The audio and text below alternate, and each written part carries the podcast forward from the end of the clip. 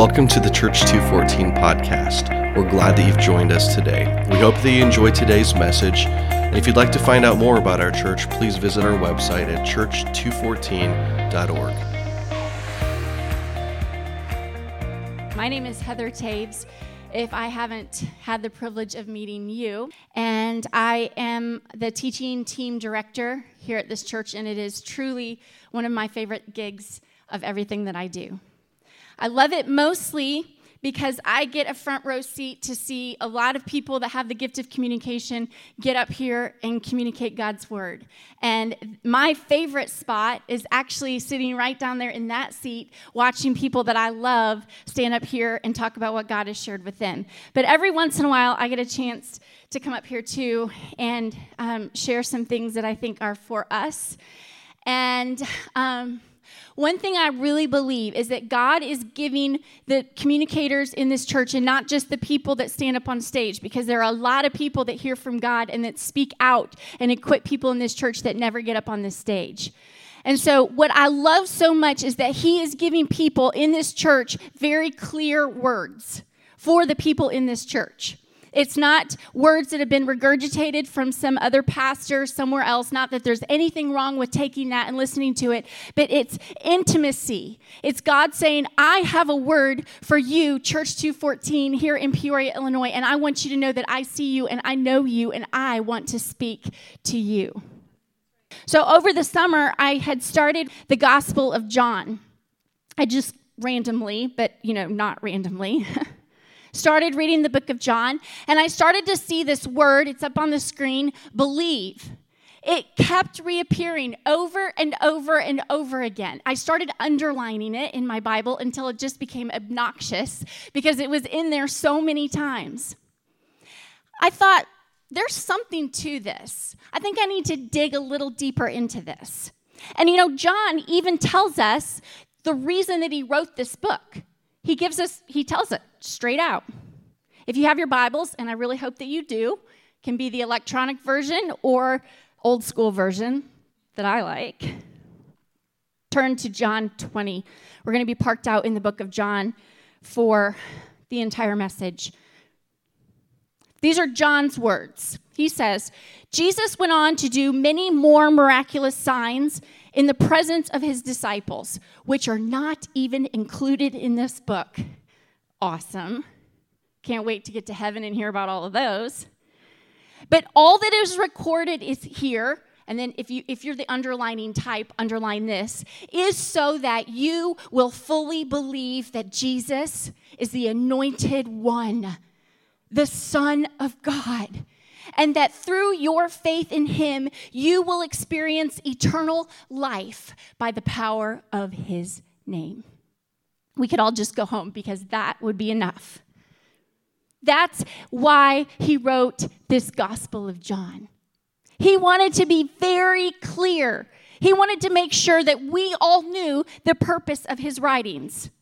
He, he said, Let me be clear. I said something like this to my husband the other day. I said, honey, let me be clear. I said, if you give me that purse for my birthday, I don't want one with all the frou frou on it. Okay, I don't like embellishments on my purse. And he's looking at me like, okay, I'm screwed. I just want to be clear with you what I like. That's exactly what John was saying. He said, I want you to know exactly why I have written this account. And his purpose was so that we would believe. And that by believing, because we believed, we would have life by the power of Jesus' name. So I want to ask you a question today. Actually, two questions. The first one is this you can answer if you want to, you don't have to. I know some of you are shy, that's okay. Would you say that you believe fully in Jesus? Awesome. Here's the harder question Does your life, do your actions, and do your attitudes reflect that? Does your life reflect that you actually believe that Jesus is who he says he is? now you're really quiet. See, I learned some interesting things about John the Apostle that I didn't know before. We all know that he was a fisherman, right? Yep, okay. But did you know that he was actually a very established and successful businessman? He had a fishing business in Capernaum with four other people, and it was quite successful. He also had a house in Jerusalem, and he was personally acquainted with the high priest. I had John in a box. I had him in a box as this ragtag, smelly, like kind of riff raffed fisherman that walked around, around town. Maybe he was homeless. Maybe, uh, maybe he slept in his boat. I don't know. I don't even know why I thought that. But that's what, come on, you had that in your head too, right? But here's the thing God's God doesn't keep us in boxes. He doesn't put us in boxes like here's a businessman, here's a ministry person, here's a mom, here's a dad, here's a mailman. He, no, he takes those boxes and he blows them all up and he said it doesn't matter what box you're in, I will use you no matter what. I want to use you no matter what. Here's the other thing about John. He was as close to Jesus as nearly anyone else on the whole earth was. There were the 12 disciples, and then there was the inner circle. And John was in that inner circle.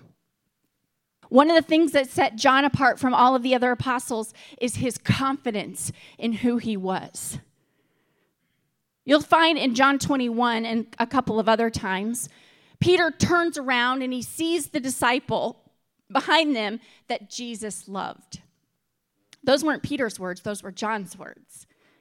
That's a pretty gutsy thing to say in a group of 11 other disciples who probably would, would have had or wanted that same title like, hey, I'm the one that Jesus loves. Some would say that that's arrogance. Some would say that he just had a big head and was, you know, full of himself. But I think that when you actually read the writings of John, you dig a little bit deeper because when you read God's word and you don't just read the words, but you ask God for revelation and you dig a little bit deeper and you find out what's really behind the text, you find out the truth. And when you read this about John, you realize that this is his character. And it's actually the opposite of arrogance. It is the deepest, truest humility you will find. Everything in this book of John points to the glory and the kingship of Jesus. And John does not one time use this book to highlight himself. I actually know that God wanted me to read this book of John to show me an example of someone who did not keep his eyes on himself, but kept his eyes turned to Jesus. He wanted me to read this book of John in the summer to see an example of someone who knew his true identity and the true identity of his Savior, Jesus. He wanted me to read this book this summer to see an example of how to make Jesus famous and myself unfamous. And I'm going to be real, real with you right now, okay? This, this is an ongoing battle for me. This is real right now. This is something I struggle with today. The first time I remember having this feeling, I was um, a 15 year old girl. Uh, and I, I clearly remember, I had to stop and think when was the first time I can remember feeling this and noticing it?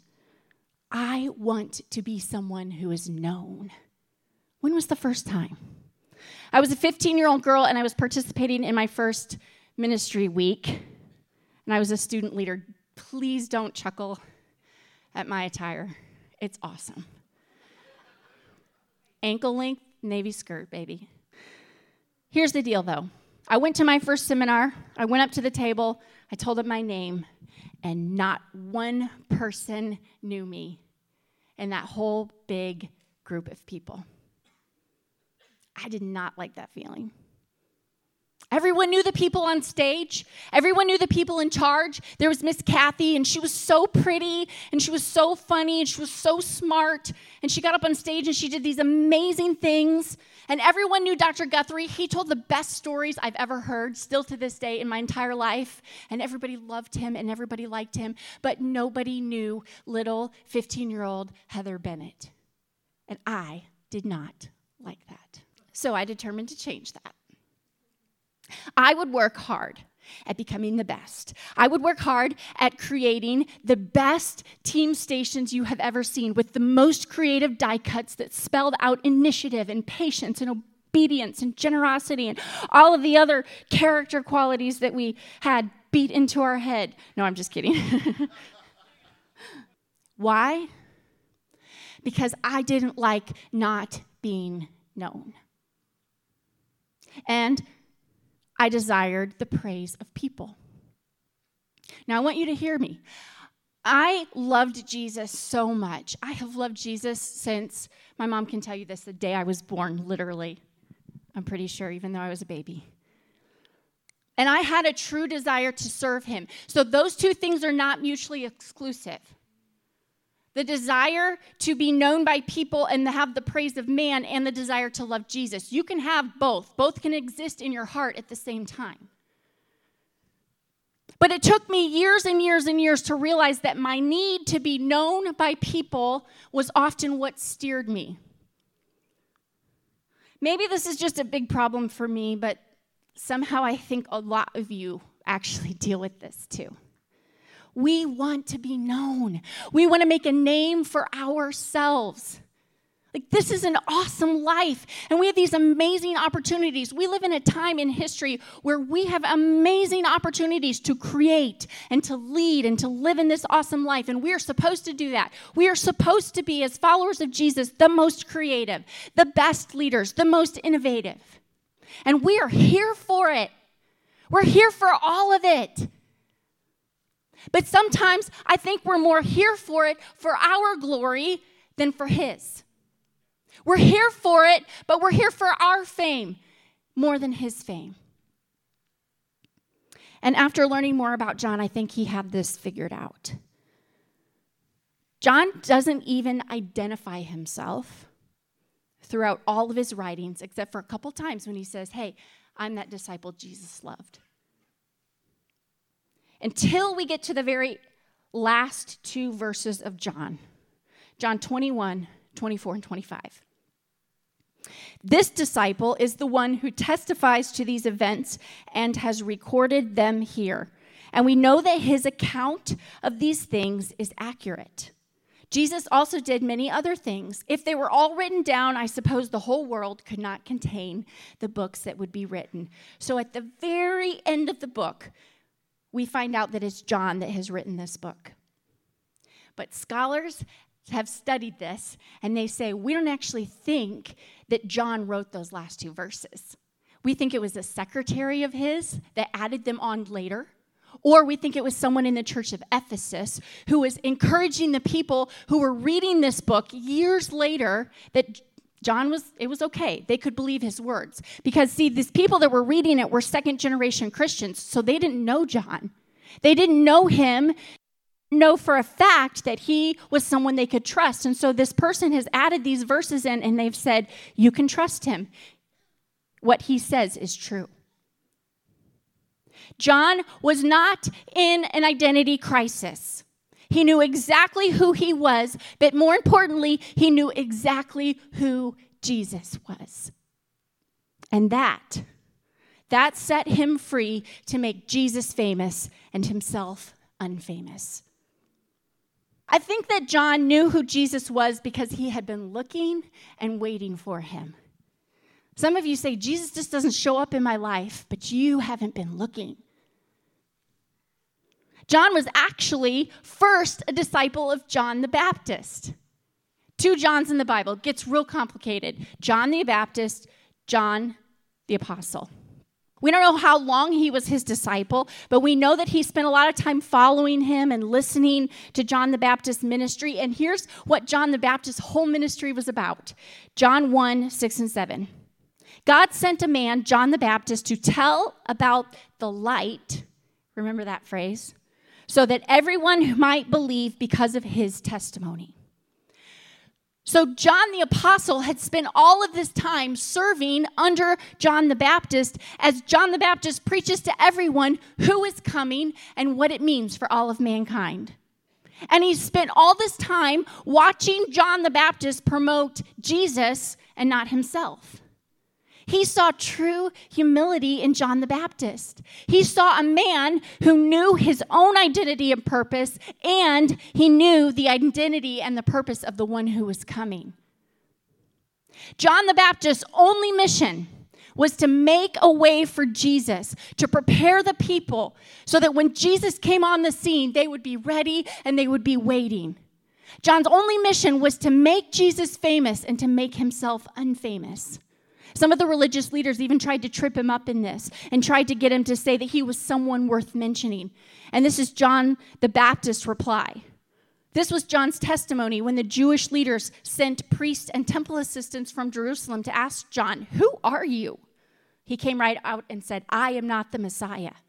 Well, then, who are you? They asked. Are you Elijah? No, he replied. Are you the prophet we've been expecting? No. Then who are you? We need an answer for those who sent us. What do you have to say about yourself? John replied in the words of the prophet Isaiah I am a voice shouting in the wilderness, clear the way for the Lord's coming. John told them, I baptize with water, but right here in this crowd is someone you do not recognize. Though his ministry follows mine, though his ministry comes after mine, I'm not even worthy to be his slave and untie the straps of his sandals. Then he goes on to say in John 3 You yourselves know how plainly I told you, I am not the Messiah. I am only here to prepare the way for him. It is the bridegroom who marries the bride. And the bridegroom's friend is simply glad to stand with him and hear his vows. Therefore, I am filled with joy at his success. He must become greater and greater, and I must become less and less. And so when Jesus finally comes on the scene, John the Apostle has seen the example set by John the Baptist. And John the Apostle doesn't even hesitate and follows Jesus. Most of us think that the first time that John followed Jesus was when Jesus called them out of the boat when they were fishing. But actually, John 1 tells us a different story. The following day, John the Baptist was again standing with two of his disciples. As Jesus walked by, John looked at him and declared, Look, there's the Lamb of God. And when John's two disciples heard this, they followed Jesus. And one of those disciples was John the Apostle. I wonder if some of us have a believing problem because we have an identity problem. We are here for our glory and not for His. We care more about our own needs than His needs. We care more about our fame than his fame. We value the praise of people more than the praise of our God. It's not that we don't believe, we just believe more in ourselves than we believe in Jesus. Both John the Baptist and John the Apostle were not in an identity crisis. They both knew who Jesus was, and they knew their rightful place was to make him famous and themselves unfamous. They did not have an identity crisis of themselves or Jesus. John even begins his account of Jesus very differently than the other gospel accounts. It's not right or wrong or better, it's just different. He jumps right in at the very first chapter, very first book, telling us who Jesus is. He says, In the beginning, the Word already existed. The Word was with God, and the Word was God. He existed in the beginning with God. If you're new to the Bible and you don't understand what all of that means, he's talking about Jesus. He's calling Jesus the Word. God created everything through him, and nothing was created except through him. The word gave life to everyone that was created, and he brought his life brought light to everyone. The light shines in the darkness, and the darkness can never extinguish it. Where do you think John, the apostle, got that whole thought about light from? You remember John the Baptist words? That a light was coming? He listened. He listened to the person ahead of him who was sharing about Jesus and what his true identity was. Don't ever underestimate the influence you have with those who are watching you or following you. You may not think that you're leading anyone, but every single person in here is leading someone. Whether you want to be or not, you are leading someone, and the influence that you have, you are responsible for that. One of the stories that started me down this whole idea of believe and, and jumping into this was one that I actually mentioned in a message a few months ago, and it's found in John 11. Jesus had these really close friends. They were three siblings. They were Mary, Martha, and Lazarus. You ever heard of them? We know that Jesus loved them deeply. He had been in their home, he had um, spent time with them. And Lazarus had gotten sick. We don't know much more about it, just Lazarus was sick. And the sisters sent Jesus a message saying, Lazarus is sick. Now, the text doesn't actually say, Lazarus is sick, come and heal him. But we know that they had seen Jesus perform healings, heal sick people. So, in my mind, I'm thinking that's what they were asking him.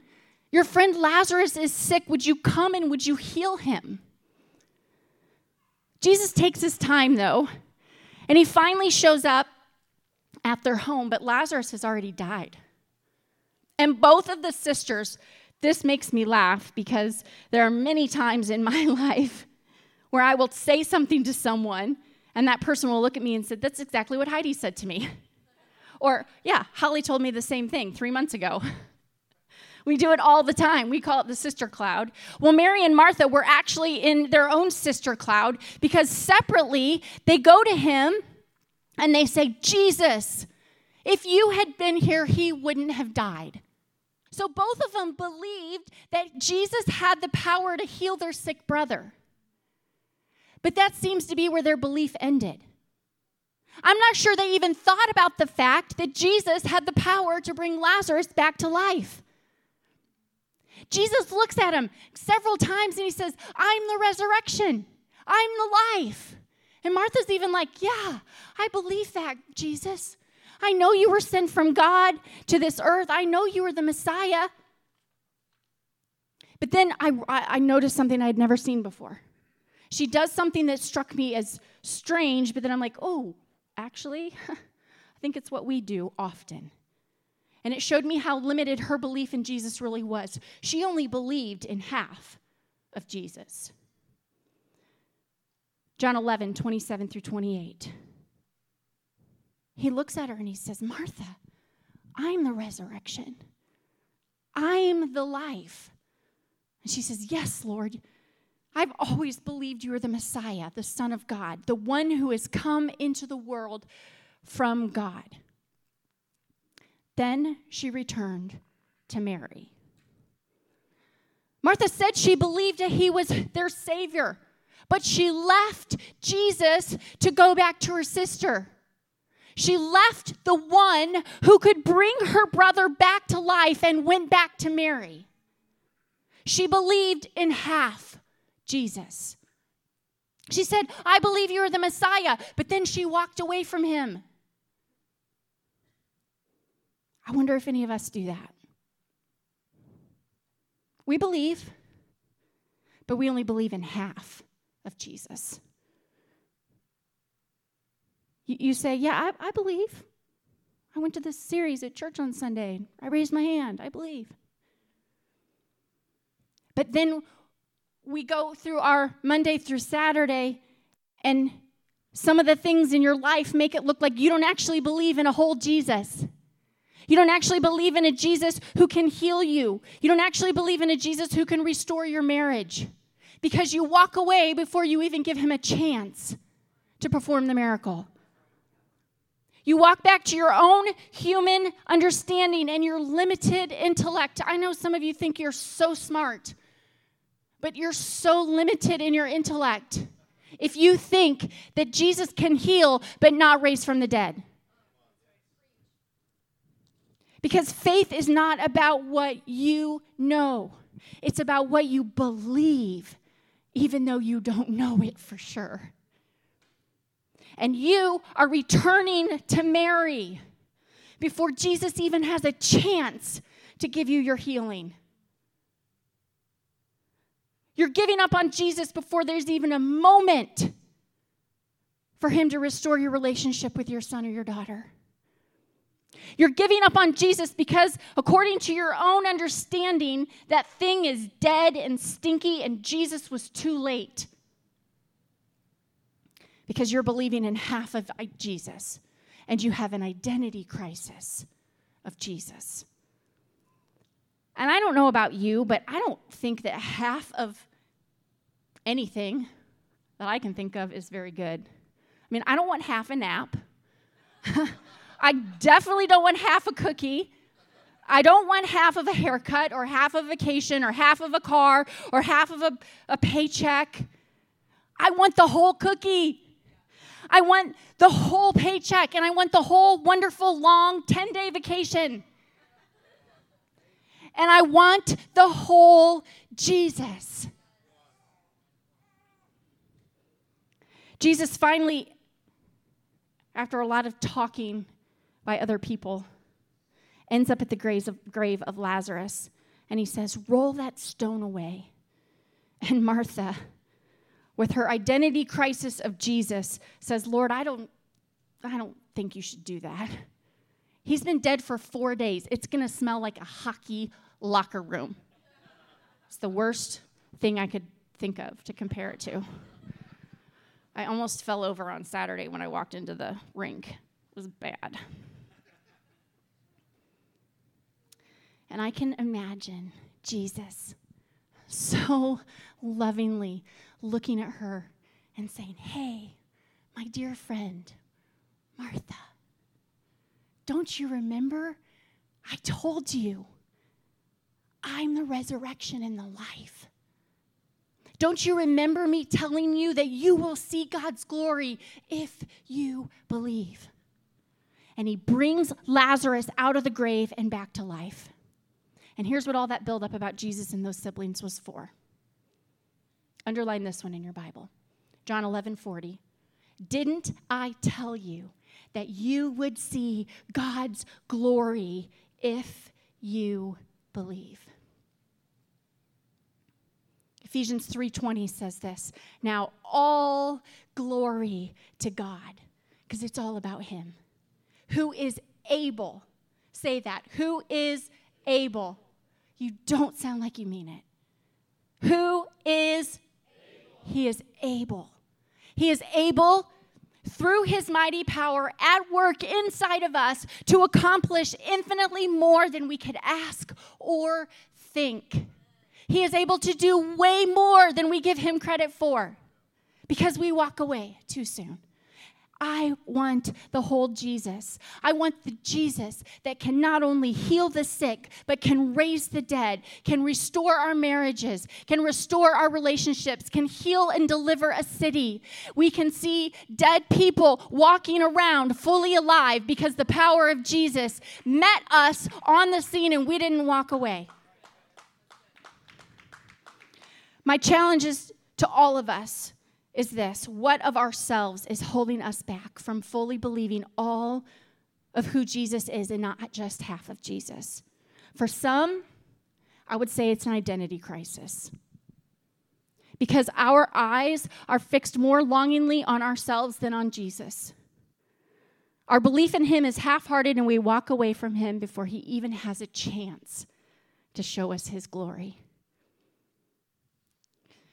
I have a reputation for sucker punching you all when I preach. I'm sorry about that. Actually, I'm not sorry at all. but I want, I want you to walk out of here with so much hope. And so I want you to know how for you Jesus is. Like, He's here for it, He's here for you. He is so continually chasing after us to show us his love, but also to refine us. And just like he told Martha, to show us what his promises are. And he won't back down. He won't back down until he has gotten rid of the stuff in our lives that is keeping us from believing in a whole Jesus. A couple of months ago, I spent four days in the wilderness in the mountains of Colorado at a retreat called Camp Well. It was a retreat for dreamers and doers. And a lot of you know this story, and a lot of you helped send me there, and I'm so grateful for that. And the camp was incredible. It was, it was amazing. I mean, amazing food, amazing people. They made my bed every morning, which was awesome. I don't even make my own bed every morning. And I thought, actually, I didn't know why I was going. I knew I was supposed to go. God lined up the details very specifically and very clearly, and I knew I was supposed to go, but I didn't know the reason that I was going. There was this thought in the back of my mind, though, and I, and I, didn't spend a lot of time thinking about it, but it was definitely there. I thought maybe I'm going to gain influence with people who are influencers and who have more influence than I have. You know, in any industry or in any group of people, there are the people, you know, in the middle and at the top, and there are the people on the bottom, and you're like, if, I'm on the bottom, I could just meet the people on the top. In the middle, they can help me get to the top, right? And these were um, women who had either started incredible ministries. Uh, there, were, there were all sorts of women there. And I thought maybe, the, maybe these women, if I get connected with them, they can help me become more known. So you remember when I was 15 and I wanted to be known? Well, I'm one month from being 40, and I still want to be known. and you know what? The longer sin stays in you, the uglier and the uglier it gets until it's dealt with. So I was at Camp Well.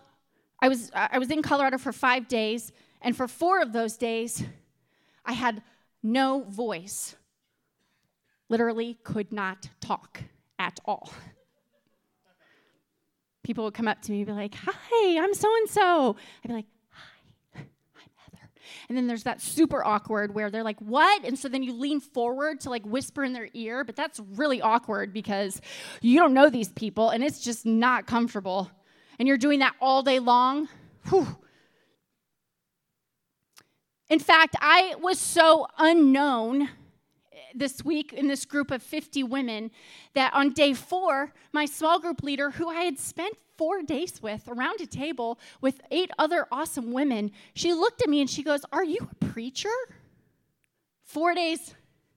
And they didn't know anything about me.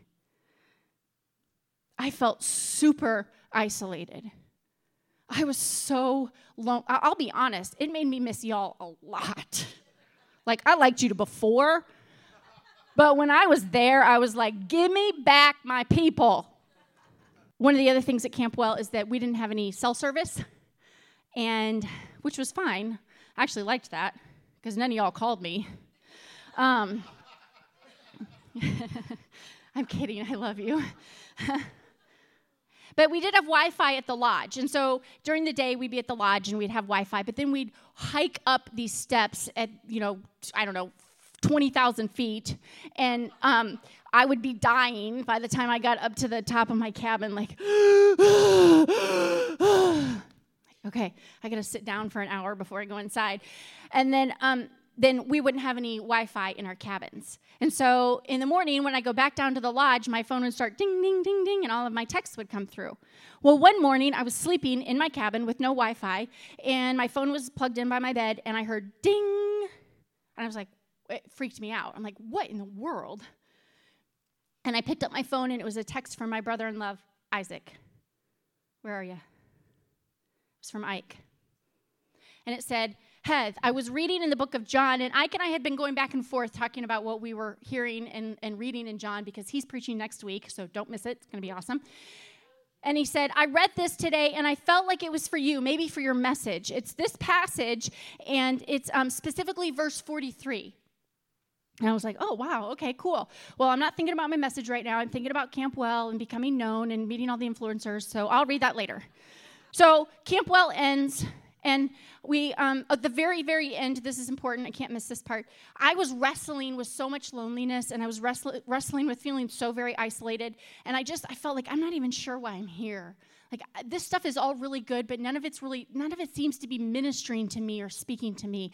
And the very last day, I heard the Lord very clearly say to me, Heather, you are known by me, and that has to be enough.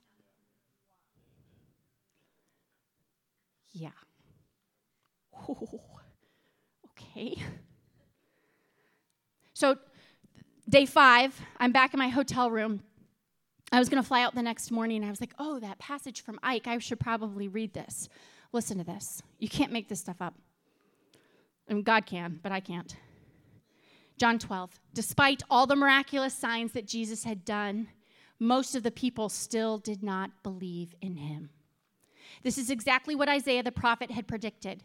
Lord, who has believed our message? To whom has the Lord revealed his powerful arm? But the people couldn't believe.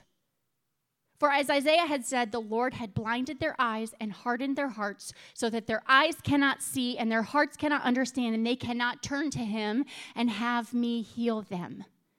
Because of their unbelief, Jesus could not heal them. Isaiah was referring to Jesus when he said this because he saw the future and he spoke of the Messiah's glory.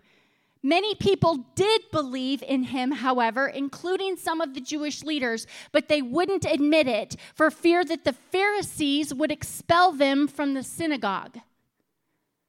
For they loved human praise more than the praise of God.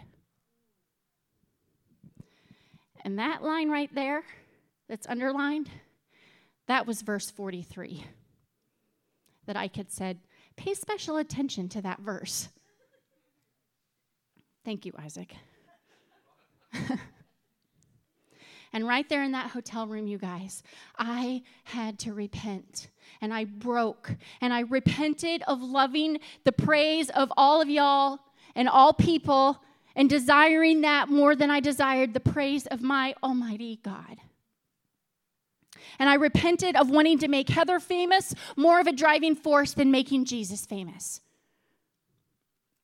And here's what I know about God. Here's what I'm learning He will do as much for us as we allow Him to do in us.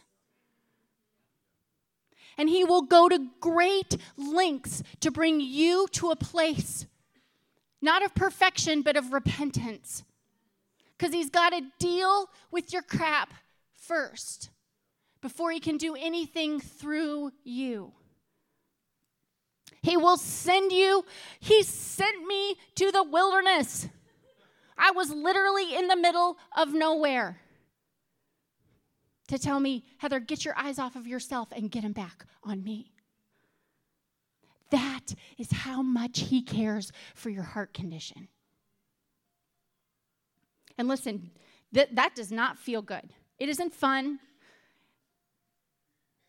It's not a carnival ride. It hurts. Digging up the roots of the sin and the gunk in my life did not feel good. But you know what comes afterwards? Freedom. It's the total ability to believe fully who Jesus is and trust Him completely. And that is when you get to see the glory of God revealed in and through you. So let me end with this story Jesus has died, He's gone to the cross, He's been buried and raised from the dead. And the city is in chaos because Jesus' body is gone. And the Pharisees and the religious leaders, they were like, What just happened? And so all of the disciples are huddled together in a room, it says, with the doors locked, except for Thomas, who wasn't there. John 20. That Sunday evening, the disciples were meeting behind locked doors because they were afraid of the Jewish leaders. Suddenly, Jesus was standing there among them. Peace be with you, he said. Jesus brought peace into their fear. I'm sure the room felt very differently the moment Jesus arrived on the scene and spoke those words Peace be with you. And as he spoke, he showed them the wounds in his hands and in his side. And they were filled with joy when they saw the Lord. Again, he said, Peace be with you. Some of you need to hear that today. Jesus is saying, Peace be in your situation, peace be in your heart, peace be in your mind, peace be in your relationships. And then he said this As the Father has sent me, so I am sending you.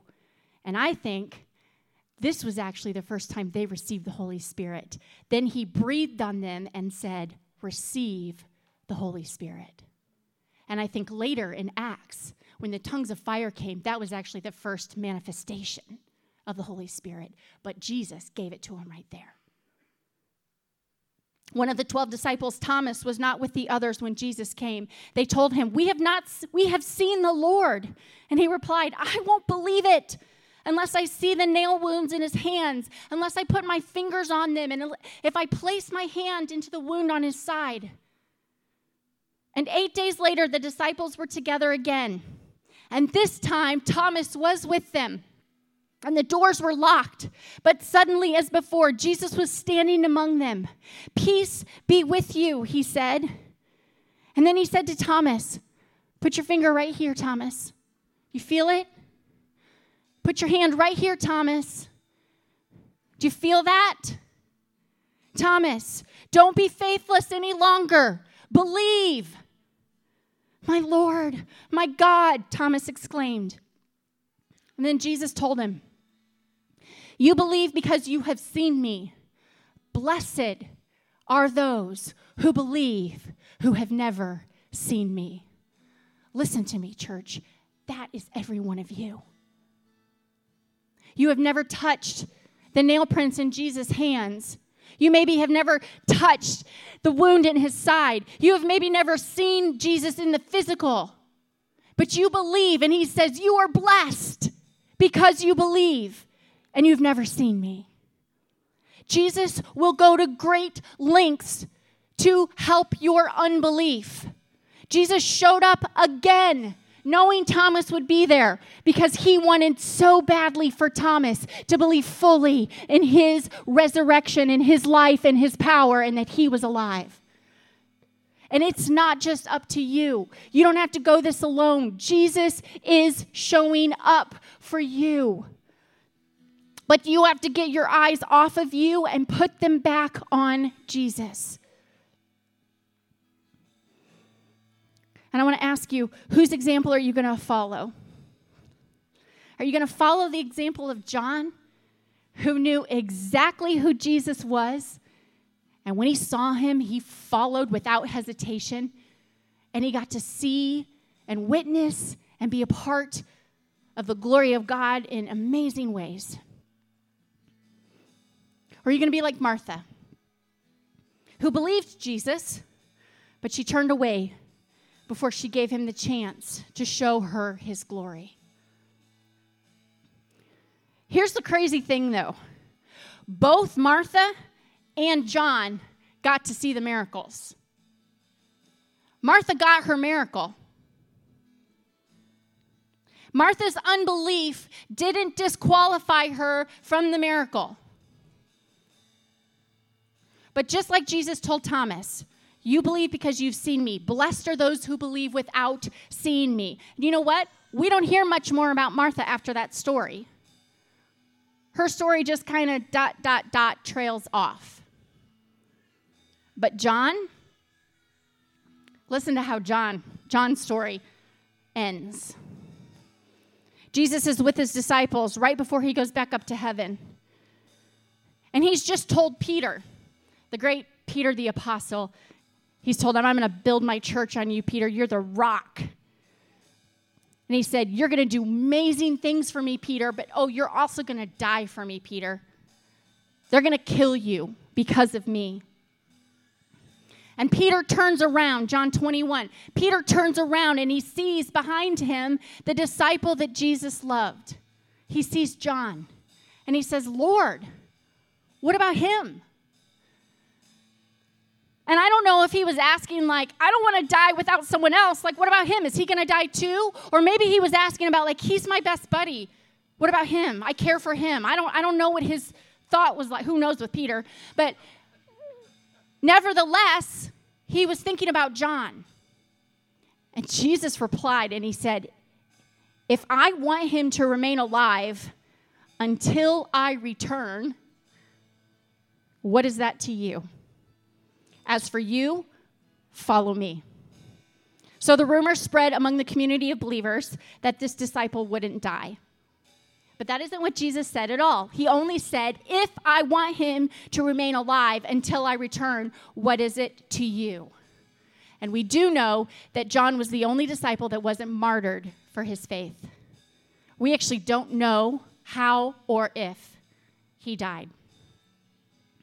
We do know that Jesus gave John revelation and a vision, and he wrote the book of Revelation about the end times, about things that are still to come. Jesus trusted so fully in John's ability to deliver a message to a people that would last for thousands of years and maybe thousands more about what is still to come. And you know, in that passage that I just read, I see Jesus saying, Hey, Peter, don't worry about John. You just do what I've told you to do. Get your eyes off yourself and everyone else and follow Jesus. And I think because John didn't have an identity crisis of Jesus or of himself, and he believed in the whole Jesus and not half of Jesus, he saw the glory and the miracles of God. But God was able to use him infinitely more than he could ever have asked or thought possible. And that is my prayer for you today. Is that your belief in Jesus will be so full, not in half of Jesus, but in all of Jesus, that you will be able to see and be used by God in such mighty ways because it is not about your fame, it is about His fame. It is about making Jesus famous and Him getting all the glory. Would you stand up on your feet?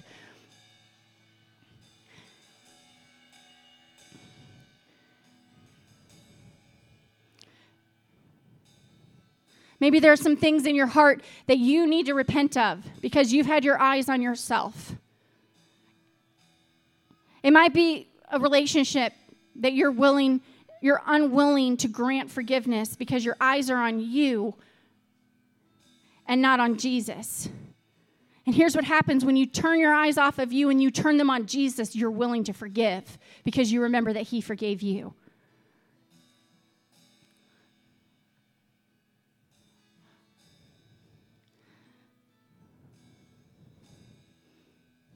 And so, while I don't know all of the individual needs in this room, Jesus knows them.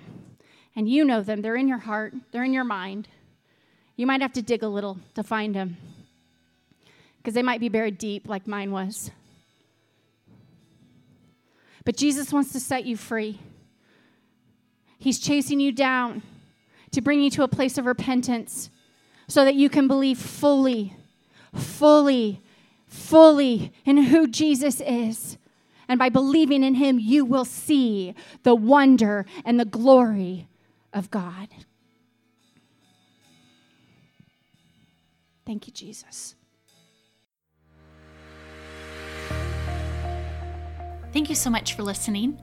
Over the next seven weeks, we will be sharing with you our characteristics. Characteristics are simply values.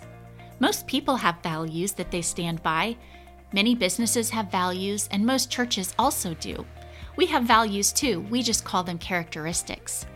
Characteristics are simply our DNA, the things that guide us. The reasons the leadership team makes the decisions that they do are often based on these characteristics. For seven weeks, we will add one new characteristic each week to our podcast so that you better understand who Church 214 is and what guides us. Thank you so much for listening.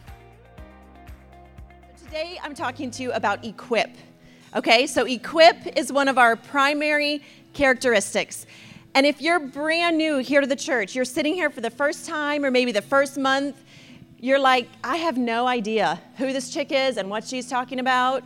Well, I'm part of the leadership team here at this church, and four years ago, God super clearly spoke to a group of us and told us to start this church. This was so far off of our radar that a few of us told God, no, thank you. And then we decided we better step forward in obedience and actually obey his word. And so from that step of obedience is where we get our church name, which is Church 214. This is named after Acts chapter 2, verse 14, where Peter and the apostles stepped forward to start building the church of Jesus in obedience. So, as we were preparing four years ago, we were praying and we were seeking the Lord. What does this look like, God? What, why are you calling us to this? And He so clearly spoke to us the word equip. Equip. And many of us on the team, it kept resonating in our hearts and our minds, and everything we read was pointing us to this idea of equip. And we started to realize that He wanted us to begin equipping people with God's word. And so that is what we have been striving to do. Here's the deal we are not the trendiest church in Peoria or the surrounding area. We are not the flashiest, but here's what we are built on we are built on the idea that we are going to equip you with God's word, no matter what that looks like and no matter what that means. Okay? So we are constantly asking you, get into God's word, get into God's word. And it's not because we think we're holier than you. We don't. We know that when we're in God's word, it changes us, it transforms us, and it points us back to Jesus in every aspect of our life. And we believe that as we equip you with God's word, you are going to begin to understand the call that you have on your individual life. Okay? So, this big family, this big group of people that God has called together, this family of a common ancestor, King Jesus, we are here to equip you in the truth of God's word, to help pull out God's call on your life. And there are so many of us here committed to doing that. And you know what? A ton of you are being raised up to help do that also. So, as we are just being faithful in what God's got for us, let's remember what is the purpose? What is the purpose? This isn't about you feeling comfortable. This isn't about anyone getting notoriety. This is about our common ancestor getting the glory he deserves. That's King Jesus. All right? So get up on your feet, church. We're going to sing to the King of Kings, and we're going to make his name famous here at Church 214.